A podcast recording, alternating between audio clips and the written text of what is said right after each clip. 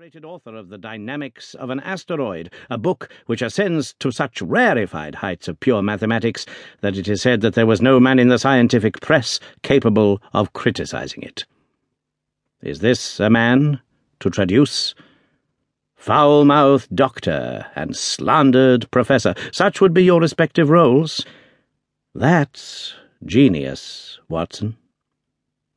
But if I am spared by lesser men, our day will surely come.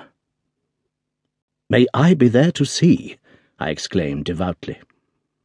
But you were speaking of this man Porlock. Ah, yes, the so-called Porlock is a link in the chain, some little way from its great attachment.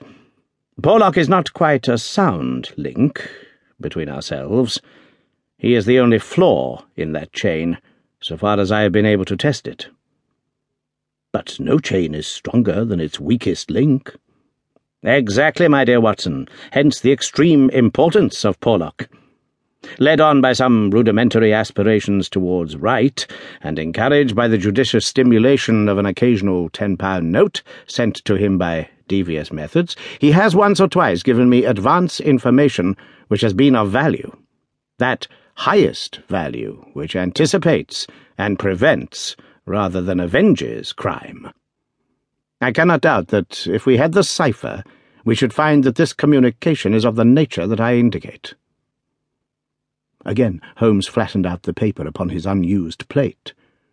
I rose and, leaning over him, stared down at the curious inscription, which ran as follows 534 C 2, 13, 127, 36, 31, 4, 17, 21, 41, Douglas, 109, 293, 5, 37, Birlstone, 26, Birlstone, 9, 47, 171. What do you make of it, Holmes? It is obviously an attempt to convey secret information. But what is the use of a cipher message without the cipher? In this instance, none at all. Why do you say in this instance?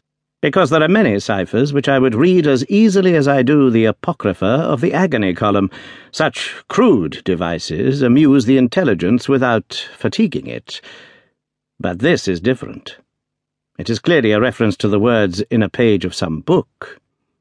Until I am told which page and which book, I am powerless. But why Douglas and Birlstone? Clearly because those are words which were not contained in the page in question. Then why has he not indicated the book? Your native shrewdness, my dear Watson, that innate cunning which is the delight of your friends, would surely prevent you from enclosing cipher and message in the same envelope. Should it miscarry, you are undone. As it is, both have to go wrong before any harm comes from it. Our second post is now overdue, and I shall be surprised if it does not bring us either a further letter of explanation or, as is more probable, the very volume to which these figures refer. Holmes's calculation was fulfilled within a very few minutes by the appearance of Billy the page, with the very letter which we were expecting. The same writing, remarked Holmes as he opened the envelope. And actually signed, he added in an exultant voice as he unfolded the epistle. Come, we are getting on, Watson. His brow clouded, however, as he glanced over the contents. Dear me, this is very disappointing. I fear, Watson, that all our expectations come to nothing.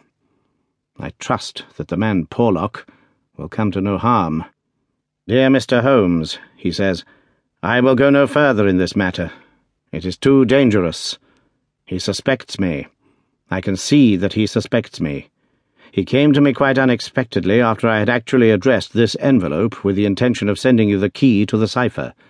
I was able to cover it up. If he had seen it, it would have gone hard with me but I read suspicion in his eyes. Please burn the cipher message, which can now be of no use to you. Fred Porlock. Holmes sat for some little time twisting this letter between his fingers.